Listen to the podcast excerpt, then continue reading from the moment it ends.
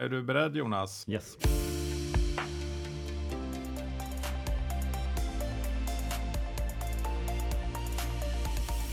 Hej och välkommen till det fjortonde avsnittet av Detaljhandelspodden. Ett samarbete mellan HI Research och We Hunt for Heads. Och vi som pratar är som vanligt Jonas Arnberg på HI.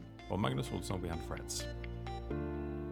Och idag så hälsar vi även Helena Olsson välkommen. Tack så mycket. Och du jobbar som chef för stadsutveckling på Fastighetsägarna Stockholm. Det stämmer bra. Och med dig kommer vi prata om stadsutveckling och hur stadskärnan har utvecklats. Men först Jonas, så har det ju hänt en hel del grejer sen sist. Ja, vi får nästan säga på en gång att det är onsdag morgon när vi spelar in och därmed Eh, mycket att kommentera som blir eh, ganska ointressant om vi kommenterar det eftersom när vi släpper här någon dag senare så har det hänt så mycket mer och det är ju valet i USA som vi alltså väljer att avvakta till kommande avsnitt. Även Handels utspel tycker jag om hot om strejk. Eh, det, avtalsrörelsens märke är 5,4 procent för de närmsta 29 månaderna. Ingången var ju att det kändes som att men det är en ganska hög siffra och det borde man från facklig sida vara nöjd med. Men det är en, en låglönesatsning som man vill ha och som nu leder till vidare förhandling. Men där har vi egentligen ingen insikt heller, så det får Nej. vi också återkomma till. Mm. Men de två saker som vi kan prata lite mer om är väl både Amazon och den här andra vågen. Om jag får börja säga någonting om Amazon så är det underbart. Vi har, jag tror att vi har pratat i tre års tid om att nu kommer Amazon och vad händer då? Och nu kom de och det hände absolut ingenting. Eller ja, det är ju en, det är ju en, en satsning som nästan framstår som eh, slapp eller åtminstone väldigt eh, liksom, o, man har inte lagt så mycket krut på det. De signaler vi har ju fått från Amazon är ju också det att internt så har man inte så stora resurser utan i takt med en eventuell framgång så får man fler resurser internt och det, det är väl precis det vi ser nu med märkliga översättningar, konstiga priser och så vidare. Och jag tror att den liksom svaga lanseringen gör ju också att det problem man har haft inledningsvis att få på svenska handlare. Man vill ju ha en lokal anpassning med många svenska varumärken och handlare. Det kommer ju ta längre tid att få på dem eftersom det är ingen som efter den här lanseringen i, i, i varumärkesägare i Sverige känner att oj, nu måste jag rusa till Amazon. Utan det kommer ju ta längre tid för dem. Ja, samtidigt så har det ju redan från början varit väldigt försiktiga prognoser över hur, hur mycket man kommer att nå på kort sikt. Så att vi får Ja. prata över, alltså Amazon är ett långsiktigt bolag, vi pratar 5-10 år. Det är den horisonten som man har. Och det är väl därför man liksom, vi, här, det fortfarande är väldigt intressant. Vi är ödmjuka inför vad de kan framåt. Eh, det är onekligen också en bra timing i att vi stänger ner i stort sett butikshandeln och vi står inför en julhandel så där e-handeln kommer ha en otrolig tillväxt. Så det är klart att de är väl positionerade. Och, och, och man gillar ju också tanken på att öppna upp och lära sig under gång och inte liksom vara helt färdig när man öppnar. Så det, de lär sig under gång och det, vi ska ha fortsatt respekt. Jag har testat handla, jag fick hem paket igår. Jag handlade från tre olika aktörer men det kom i samma paket. Och det tycker jag är så här, ja men det, det visar lite på det som vi inte har haft i Sverige innan, en plattformskonsumtion som är väldigt smidig. En one-stop shop har funkat när ICA Maxi har gjort det, men ingen har gjort det på nätet. Och det är smidigt. Det finns ju en hållbarhetsfaktor i det också, att istället för att det kommer hem tre paket från olika aktörer, så som svensk e-handel funkar idag. Ja. Sen det att, att inte flera svenska handlare har hoppat på, det har väl också varit utifrån att man egentligen inte har vetat när man ska lansera. Det är svårt att planera för någonting som faktiskt inte finns. Verkligen. Och så har man tyckt att Amazon har varit relativt dyrt i de förhandlingar man har haft. Mm. Och där tror jag igen, om Amazon upplevs som en dyr marknadsplats att vara på i kombination med att den inte är så attraktiv. Varför ska jag vara där? Mm. Så det tror jag kommer göra att det dröjer ytterligare tid innan, innan det händer något. Vi får se. Sen händer det ju verkligen grejer i slutet på förra veckan. Eller egentligen hände det för ytterligare någon vecka sedan när Uppsala meddelade lokala riktlinjer med anledning av den pågående pandemin. Och redan då så såg man ju besökstapp i handeln lokalt, eller hur? Ja, och så hängde vi på i torsdags var det Stockholm och nu är det väl ytterligare regioner som, som hänger på. Jag har pratat med några eh, handlare i, i Stockholm city som sa att sen i torsdags är försäljningen ner 50 procent om man jämför med, med förra året. Mm. Men då pratar vi centralt Stockholm. Centralt och det är mode, och så det kanske inte kommer som en överraskning. Jag blev nästan överraskad om att jag tyckte nästan att det var högt. Mm. Att, att, eh, det hade inte varit omöjligt att det skulle varit ännu lägre. Så att Nej. säga. Men det vittnar väl lite om den utmaning som handeln står inför i jul. Nu Ja. kommer ju Black Friday och vi har jul. Det är ju många kedjor i handeln som egentligen perioden januari till november går back och allting avgörs av december. Ja. Och nu mer än någonsin är man ju i väldigt stort behov av att ha en framgångsrik final på det här året. För att Och särskilt efter det här året då när man hade en tuff period från mars till juni, sen lite återhämtning och så kände man, många kände att ja, men nu har det släppt. Mm. Och sen så är det ridå ner. Ja, sista månaden skulle jag säga fram till i torsdags då förra veckan så är det ju många eh, inom mode också som har kommit upp på okej nivåer igen. Och står nu inför nästan någon form av nedsläckning. Och vi får väl, det blir ju oerhört intressant att se vad som händer framåt. Kommer man ens få ha butiken öppen i julhandeln? Ja. Jag tror ju att man måste ha upp, alltså, människor kommer vilja köpa julklappar. Och i, i, på e-handeln finns det en tak i, i form av eh, Kapacitets- kapacitet. ja, precis. ja. Eh, Så, så att man kommer ju ta sig till butiken. Helena, vad tänker du? Nej, men jag tänker ju just det där kring att hålla staden och landet öppet. Vi ska ju vara väldigt glada för den strategi som vi har i Sverige, men det ställer ju också väldigt mycket krav på både oss som privatpersoner, hur vi agerar, hur eh, företag, hur vi som professionella be- beter oss på vår arbetsplats och, och sedan också alla organisationer och företag, verksamheter, handlare, fastighetsägare, att alla behöver ta sitt ansvar i detta för att faktiskt kunna hålla öppet. Så att det tror jag blir oerhört viktigt nu fram till årets slut. Att vi faktiskt hittar sätt och vägar att hantera denna, att kunna hålla öppet och också göra det på ett ansvarsfullt sätt. Det tror jag är den stora utmaningen, men där är vi också enade, både om man tänker fastighetsägare, hyresvärdar och eh, handlare, restauranger och så vidare. Och det är ju eh, superviktigt att man går hand i hand i detta och hittar sätt att hantera trängselproblematik och Ja. så vidare. Sen ska man ju också behöva bara bli enade med konsumenterna som faktiskt är de som i största utsträckning behöver hålla disciplinen här. Eh, Och där, där har vi också sett ett, ett, ett annat språkbruk från när statsministern gick ut i, igår igen och poängterade att de här rekommendationerna är egentligen inte rekommendationer utan det, det är den förväntan som vi behöver ha på varann. Verkligen, och det är det jag menar just med som vi som privatpersoner, att vi behöver vi uppskattar ju att vi kan vara ute på ett sätt som många delar i världen inte har kunnat och kan återigen sitta hemma. Om vi värderar det så behöver vi också ta vårt eget ansvar i detta. Men det här visar också hur snabbt det svänger både upp och ner. För så sent som i onsdags förra veckan så gick Konjunkturinstitutet ut och, och pratade om barometerindikatorn. Att det steg ytterligare i oktober och ljusa signaler från samtliga eh, sektorer. Sen dröjde det två dagar så kom Folkhälsomyndigheten med sina, sina råd. Det Ja, vi, hade ju, vi presenterade en prognos för julhandeln i nästa vecka och den var ju i stort sett klar. Eh, och det är bara att sätta sig och göra om den helt enkelt. Tittar man på Black Friday blir det otroligt intressant att se. Black Friday har ju varit en märklig företeelse i att vi tar en månads besök och försäljning och koncentrerar det till en helg. Med, med väldig belastning på bemanning, logistik och inte minst lönsamhet för man har ju sålt med, med rabatt. Det är ju såklart inte ett coronakompatibelt beteende att trycka in en månads besök över en helg. Det kan ju inte ske, utan man måste sprida ut det. Och, och vi får ju se, det blir väldigt intressant att se hur restriktionerna kommer att utvecklas till dess. Men jag tror delar av handeln, är, man är delvis orolig för en stängning. Vad det gäller just Black Friday tror jag, alltså många längtar till att få det utspritt igen. För att det visar sig inte vara någon jättebra idé att göra sälja av allting billigt på en helg.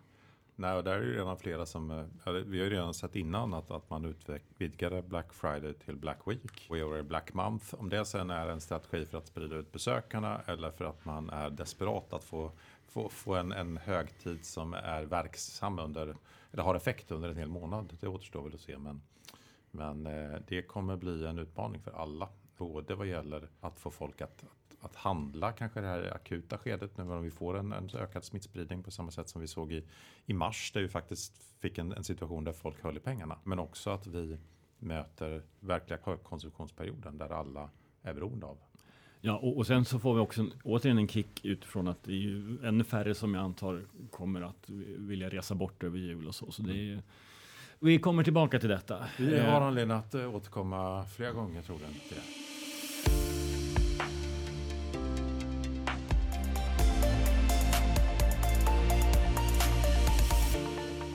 Ska vi prata ännu mer stadskärna nu? Helena Olsson, chef för eh, fastighetsutveckling på Fastighetsägarna i Stockholm. Varmt välkommen igen. Eh, vi kommer ju prata lite 2019 för vi har färsk data för det. Men först kan väl du berätta om eh, vem du är, vad du gör på Fastighetsägarna Stockholm och vad är Cityindex? Mm. Jag jobbar med stadsutvecklingsfrågor och ansvarar för dem på Fastighetsägarna Stockholm. Och Fastighetsägarna Stockholm är ju en bransch och medlemsorganisation. Det är en nationell organisation som har 15 000 medlemmar. I Stockholm har vi ungefär en tredjedel av dem hos oss. Och det är ju både de här stora fastighetsägarna som har kommersiellt mycket handel. Framförallt är det ju bostadshyresvärdar, både privata och kommunala. Och vi har 2 500 bostadsrättsföreningar. Så vi har ju i princip hela spektret av typer av fastighetsägare. Och det är ju också de som därmed också står lite grann för stadslivets skelett. Det vill säga det som är en stadskärna, det, är de, det finns i fastigheterna. Och ehm, jag eh, har jobbat där i sex år. Har ju också en bakgrund på HI faktiskt. Eh, fast det var länge sedan. Jag tänkte på det när vi pratade Amazon. Jag tror att jag reggade mitt Amazon-användarnamn där på, på HI-tiden för nästan ja, 15-20 år Det är sedan. sjukt. Jag och Helena satt i samma rum, nya juniorer på HIV, typ 2001 eller något sånt där. Ja, och eh, lyssnade på Spraydio väldigt mycket som var hett då. Ja, det gjorde vi. Och jag faktiskt, och mitt Paypal eh, och Ebay-konto har jag också där. Och jag har faktiskt samma lösenord som jag har det. Och det är liksom lite bundet till det rummet som jag satt i. Så, att, eh, och det, jag tycker det, så jag får en flashback där till um, Blasieholmen. Men det säger ju också lite grann hur länge som man har hållit på. Men hur som helst, sitt index gör ju fastighetsägarna då i ett samarbete med HI. Och eh, varför vi gör det, det är just för att vi ser ju att man behöver ett kunskapsunderlag när man jobbar med hur stadskärnan ska utvecklas. Både strategiskt för att veta hur ser det ut, vilka branscher går bra eh, över tid, jämföra över tid, men också jämföra kanske med andra eh, stadskärnor i landet. Vi gör ju det här nationellt och mäter i 107 stadskärnor, den kommersiella utvecklingen för olika branscher. Och vi ser ju det både som ett underlag för våra medlemmar men också för kommuner. Att faktiskt tillsammans också ha en gemensam karta över stadskärnan och innehållet och den kommersiella utvecklingen där. Och 2019 var ju ett väldigt bra år för stadskärnorna. Vad, eh, vad var det som funkade och vad funkade inte? Ja, 2019 var ju urstarkt egentligen och framförallt var det ju storstäderna och det var besöksnäring, det vill säga hotell, restaurang och kaféer som drog utvecklingen. Stadskärnan är ju, förlåt, man tänker det lite som en plats som har, man har, som har tröttnat lite. Och det växer, e- e-handeln tar andelar, eh, köpcentrum tar andelar, Mm. handels, lågprisracet ute på alla handelsplatser tar andelar. Vad var det som hände 2019 som liksom höll staden så pass attraktiv?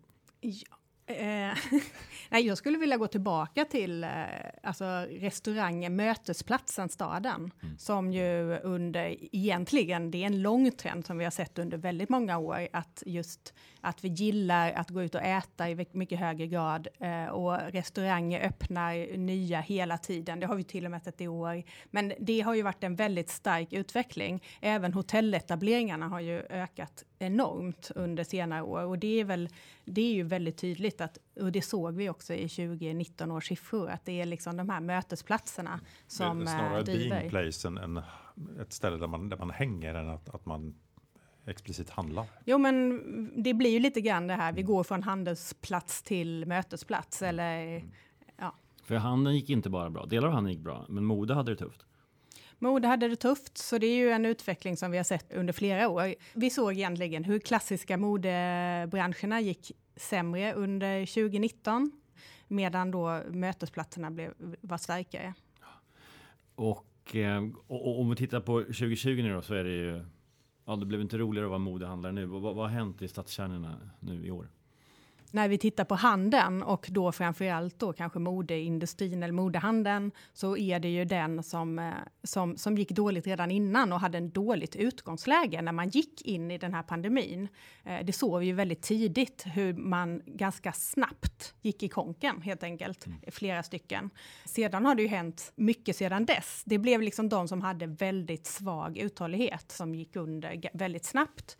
Andra branscher i detaljhandeln har ju varit starka, hem och fritid till exempel. Och eh, det förklaras väl delvis av såklart att vi har varit hemma mycket mer. Det finns också ett eh, behov av att vi måste göra någonting. Vi vill ju ändå konsumera och då har vi valt att lägga det på det som är nära oss, där vi befinner oss väldigt mycket. Och den typen av butiker finns ju inte så ofta i handels eller i, i stadskärnor, eh, eller hur? Nej, det har ju inte varit så, men vi ser ju ändå hur de börjar titta, titta in och det tror jag liksom är en styrka för stadskärnan, att man ändå, det finns en dragningskraft till till stadskärnan för eh, den typen av hem och fritidsbranscherna, eh, eh, för eh, lågpris och så vidare. Man vill, liksom, man vill ändå vara i stadskärnan. Storstäderna har haft det tuffare än mindre städer, är det så? Ja, det är ju framförallt drivet av, att, av de restriktioner som handlar om att vi, skulle, vi som kan, kan jobba hemma. Och stora städer har ju i väldigt mycket, högre grad också mycket kontor i sina stadskärnor. Det är klart att det blir ju ett jättestort eh, tapp i och med det, under, liksom, när inte folk gör sina ärenden under lunchen och så vidare. Eh, så det blev ju väldigt tydligt i detta. Ju, ju större stad, desto större tapp i flöden och eh, i, i de prognoser som vi ser. Vad, vad är din tro om utvecklingen i det? Alltså att vi skulle kunna få, även när pandemin är över, skulle det kunna vara så att det här är starten på en trend där man inte måste bo i storstan, utan att man kan bo någon annanstans och eh, jobba på distans och så vidare. Eller åtminstone åka inte åka in till stadskärnan varje dag som tidigare. Tror du att det, liksom, det lokala eller det mindre kom, har ju uppenbarligen fått en kick av 2020, men kommer den bestå? Jag tror att eh, vi kommer att se andra mönster. Vi kommer som, vi som kan sitta hemma och jobba till exempel, kommer att även kräva våra arbetsgivare framöver att man sitter hemma och jobbar, men kanske en eller två dagar. Det finns ett väldigt sug efter att komma tillbaka till stan. Eh, utbudet som är intressant finns i stora städer och i städerna. Det är städerna som det finns det kritiska underlaget som gör att du kan ha nischbutiker, mindre butiker. Vi ser ju liksom hur de som har klarat sig bra är ju de som har haft en personlig prägel, som kanske haft en lokal, den lokala närvaron finns ju även i stadskärnorna fast i mindre platser och kring stråk eller platser. Så att har du haft en personlig prägel, många stammisar, den typen av aktörer har ju vittnat om att de har gått ganska bra. Och det finns ju både i storstäderna och i, på andra platser. Jag tror att det handlar om att vi kommer att vi har lärt oss att det funkar bra att jobba hemma, men vi kommer inte vilja göra det helt och hållet. Mm. Men då är det samma egentligen drivkrafter som, som vi ser i handeln att vi, vi innan har vi tvung, varit tvungna att gå till den fysiska butiken därför det inte funnits något alternativ. Nu finns alternativ, nu måste vi vilja göra det. Och det är egentligen samma sak med, med arbetsplatsen. Att, att innan så har vi varit tvungna att gå till ett, en fysisk plats. Mm. Nu kan vi faktiskt välja på ett annat sätt.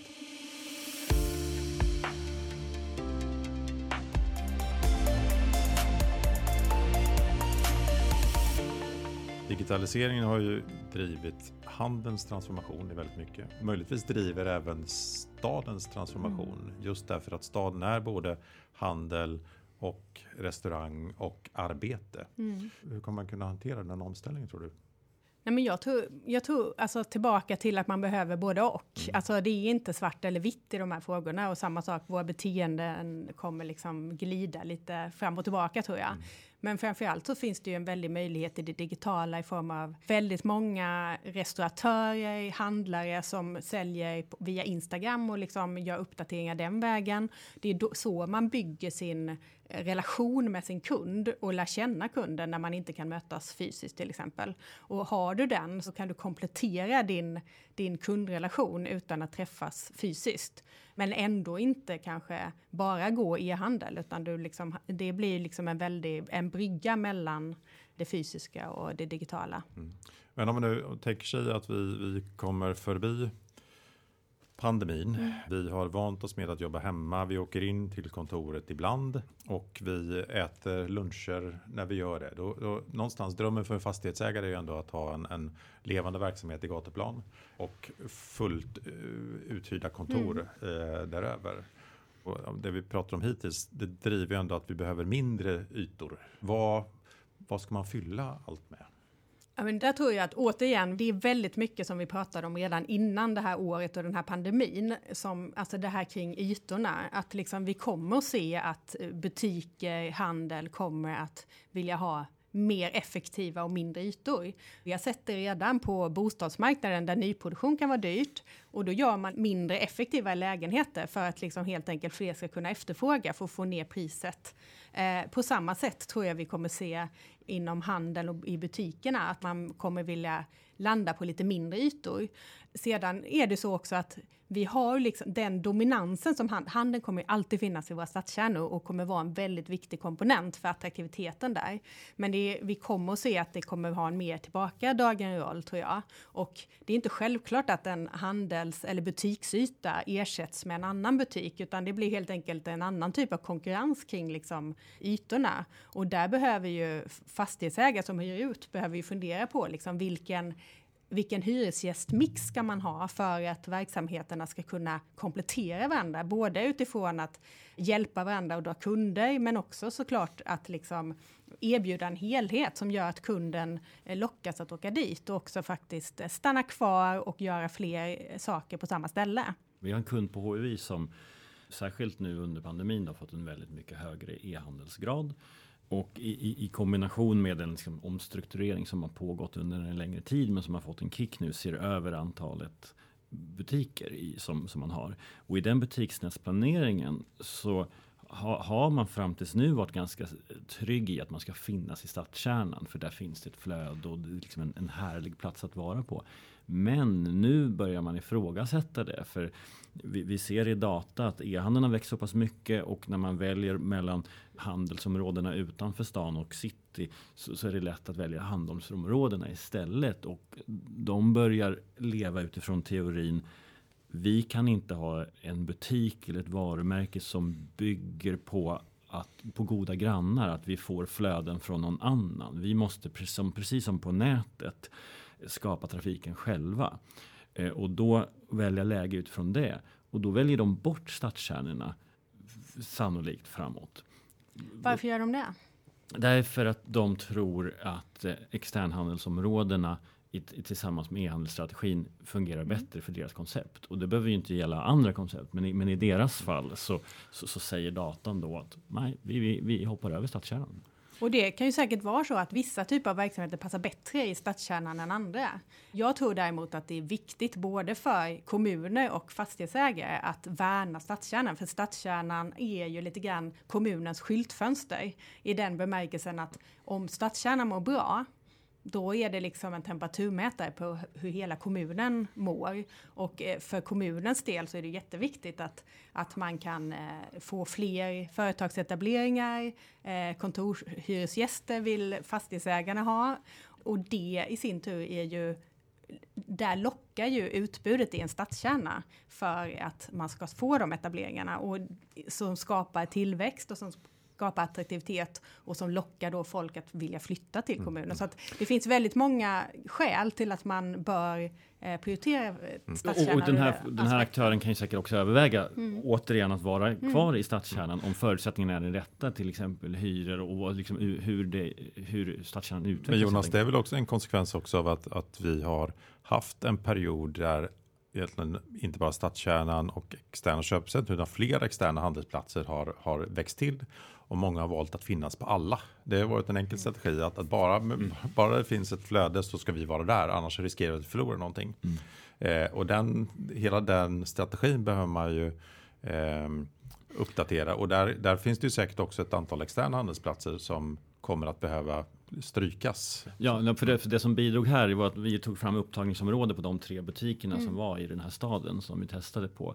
Och alla tre butikerna hade ungefär samma upptagningsområde. Och då blir det ju väldigt lätt att välja den de har kvar dem där har lägst hyra mm. helt enkelt eller av olika anledningar har effektivast drift av butiken. Och, det, och där handlar det ju väldigt mycket om att känna sin kund. Alltså precis som en handlare behöver veta vad är kunderna, vad finns de och vad vill de ha? Och då utifrån det bestämma var man ska befinna sig någonstans precis som insikten kommer växa allt mer hos våra medlemmar, fastighetsägare, liksom att man behöver känna kundens kund. Det vill säga det räcker inte bara med att ha en relation till din hyresgäst som, som har en verksamhet, utan även deras kunder är, det vill säga människor som ändå präglar och vars önskemål och behov är det som speglar innehållet. Eh, man behöver, ska du verkligen ha en robust utveckling och liksom träffa rätt så behöver du kunskap och insikt om det.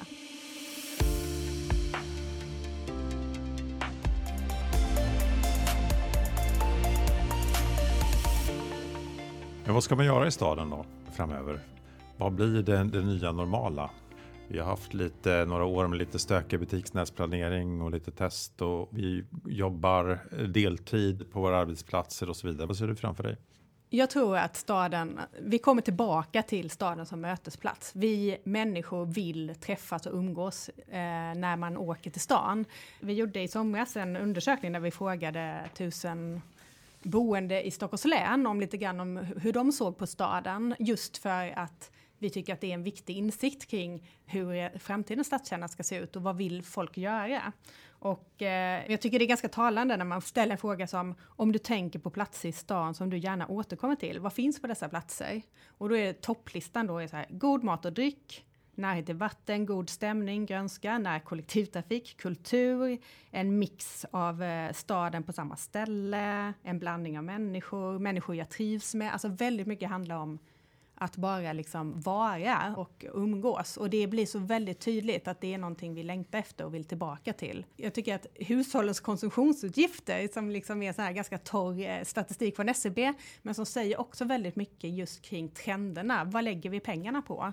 Och där ser man ju också, om man tittar på de senaste 20 åren, så är det tydligt så att det är, är, kultur och rekreation som är, låter som en ganska liten post. Det är en liten post, men som börjar liksom ha utvecklas stadigt att vi lägger mer och mer pengar på det och lägger nästan lika mycket pengar som på livsmedel. Och det tycker jag liksom säger någonting också om den här. Vi vill uppleva saker, vi vill umgås i stadskärnan. Sen kommer vi handla där också när vi gör det, men det kanske är just det där sociala och eh, upplevelsebaserade som vi pratade om innan som kommer komma tillbaka tillbaka, för det är det som vi vill Det är det som är indragaren. Det är det mm. definitivt. Mm. Om du är kommunpolitiker, hur skulle du utveckla eh, en stadskärna om du fick makten i en kommun? Ja, men mina råd till kommunen i dessa lägen är ju ett, skapa en förståelse för täthetens magi, det vill säga underlaget. Vi vill alla ha levande städer och levande bottenvåningar. Men det kommer aldrig vara möjligt på exakt alla platser hur gärna vi än vill det. Och då är det väldigt viktigt att förstå liksom behovet av att det kom, behövs ett underlag, det vill säga både dag och natt, kvällsbefolkning egentligen. Eh, ingenting av dem endera kan driva helt och hållet en liksom levande plats. Men det betyder ju också att man måste våga prioritera mellan platser ibland. Det är en sak. Sen tror jag också att det är viktigt att ha en marknadsinsikt. Eh, det finns ganska mycket målkonflikter i planeringshorisonter som är väldigt långa och i hur marknaden fungerar. Eh, det lirar inte riktigt och genom att skapa sig insikt kring det så kan man också tillsammans med de som kanske kan marknaden, bland annat liksom fastighetsägare som är närmare den. Tillsammans kan man hitta liksom strategier framåt för att skapa så bra platser som möjligt. Men sedan tror jag också, alltså stadsmiljön tror jag det är alltså verkligen akut och någonting som man måste lägga väldigt högt fokus på. Eh, på kort sikt nu på grund av att vi vet ändå att smittspridningen är mindre utomhus. I de nya restriktionerna så pekar man väldigt mycket på inomhusmiljöerna. Det vill säga, vi behöver och vi vill vara, men då måste vi vara utomhus. Där har ju stadskärnan en, en fördel för att man, man är utomhus. Vi har ett, någonting väldigt stort emot oss just nu när vi går in i november. Det är klimatet i Sverige, det är mörkt och det är kallt och det är blött. Men vi kommer att behöva liksom bry oss om mellanrummen mellan husen. Eh, sedan handlar det också om att kunna fånga på de platserna i stadskärnorna där det är mycket kring stationer eller busshållplatser eller andra ställen som har väldigt stora flöden. Där är det väldigt viktigt att koncentrera och fundera på hur ska vi kunna skapa stadsmiljöer här som gör att vi sänker tempot och dröjer kvar. För det är också det som gör att det blir attraktivt där och det är bra för verksamheterna runt om. Mm. För logistiken, att få kunderna till staden handlar ju också mycket om ja, både kollektivtrafik men också parkeringar, sån här grund eh, liksom, hygiennivå som inte alla stadskärnor har lyckats med. Eh, och tar vi Stockholms innerstad, där får man betala 400 spänn bara för att liksom parkera några timmar, eh, vilket är ganska hopplöst. Hur ska man som politiker tänka till att, att liksom tillgängliggöra staden? Dels tror jag att man behöver fundera lite mer fordonsneutralt, det vill säga det är väldigt lätt att förklara ett dåligt flöde eller att man har dåligt med kundtillförsel på grund av parkeringen. Men fundera på hur kan man göra på smartare sätt? Stockholms innerstad har ju väldigt högt kollektivtrafikutnyttjande, eh, men, men nu med dessa tider så är det ju klart att det är ett stort orosmoment. Eh, I mindre städer så är det klart att då får man fundera på var ska man ha parkeringen? Måste man ha parkeringen på det allra bästa läget eh, som kanske skulle kunna skapa en helt annan trevlig miljö som skulle gynna stadskärnan totalt sett. Och nu finns det ju liksom, alltså vi har vant oss vid att ta bilen hela vägen. Det finns ju det i köpcentrum utanför stan. Där är det lätt att ta bilen. Det kanske är dit man tar bilen.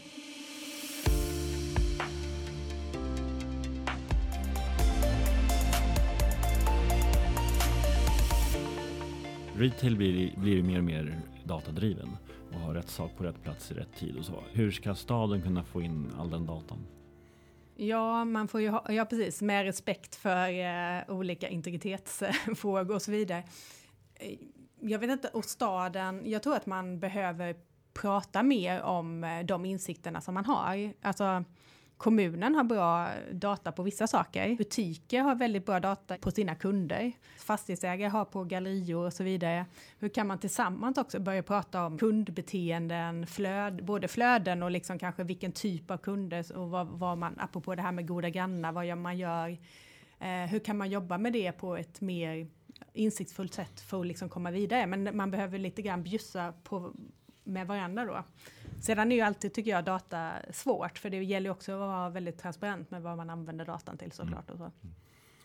Mm. Avslutningsvis, eh, 2019 superår, 2020 ett bra år för en del stadskärnor när man har valt bort eh, köpcentrumet och, och, istället handlat i, närmare där man bor som i vissa fall har varit stadskärnor. Medan storstädernas stadskärnor sannolikt är förlorare. Men vad, vad, skulle du säga om du vågar säga en siffra på tillväxttakten 2020? Vad är den då? Ja, det är ju, det är ju ditt jobb. jag skulle säga nej. Eh, än så länge så är det ju, ligger ju prognosen på att det fortfarande fortsätter att öka. Eh, pengarna ska ju tas någonstans ifrån och vi har ju liksom inte åkt på semestrar i somras på samma sätt och så vidare.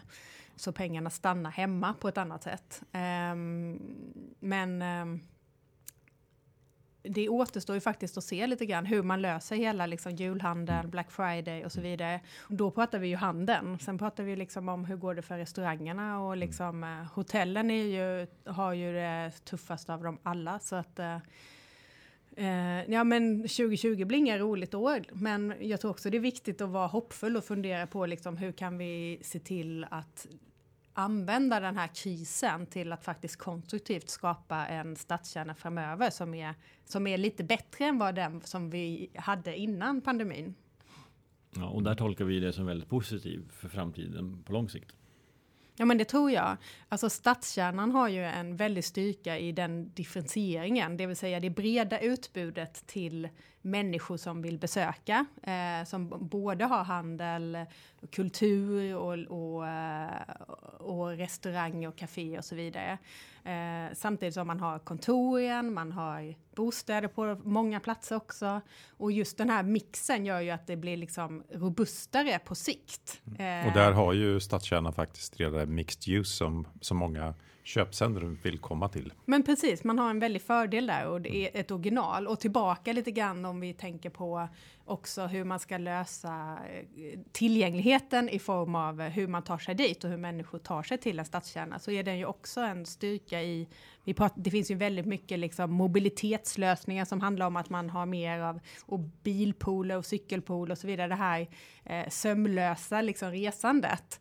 Eh, där finns ju också en fördel med stadskärnan som har liksom befolkning, både dag och nattbefolkning och därmed en efterfrågan på olika tider för olika typer av delningslösningar till exempel. Det är svårt då när alla vill liksom resa från ett bostadsområde och pendla till ett ställe, då vill alla ha liksom, eh, tillgång till den här delade tjänsten samtidigt. Då får vi en helt annan trängsel. Mm. Så när man delar på det med både dag och nattbefolkning, då får man en helt annan jämnare utbud och då är det också lättare att hitta en affär i de bitarna. För att sammanfatta det här då så kan vi konstatera att um alla inom handeln och alla inom någon eh, verksamhet som är beroende av flöden har en utmaning i den rådande pandemin och, och, den osäkerhet som just nu finns på det området. Men vad säger du på lite längre sikt Helena? Har staden och stadskärnan en, en, en positiv eh, framtidsutsikter? Men jag tror, jag är helt övertygad om att staden kommer tillbaka. Eh, stadskärnornas magi bygger på möten och umgänge.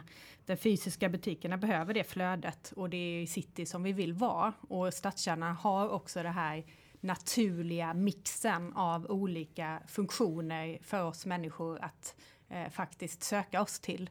Eh, så jag tror eh, staden kommer tillbaka och stadskärnan det är ju liksom originalet. Och det sker ju massa spännande innovation i mikrotransport transporter, citylogistik så som vi inte hinner med idag. Det får vi komma tillbaka till. Som ju bidrar till att göra staden till en väldigt intressant plats och lösa en del av de knutar som har varit. Mm. Och vi är snart tillbaka Jonas. Vad ja, ett och, på, och på det temat då så är det ju så att vi har Fodora som gäst eh, snart och vi har också ett avsnitt på gång på temat datadriven innovation. Mm. Högst aktuella områden. Mm. Men Helena, underbart. Stort tack för att du var med. Kul att vara här, tack. Tack för att ni lyssnade.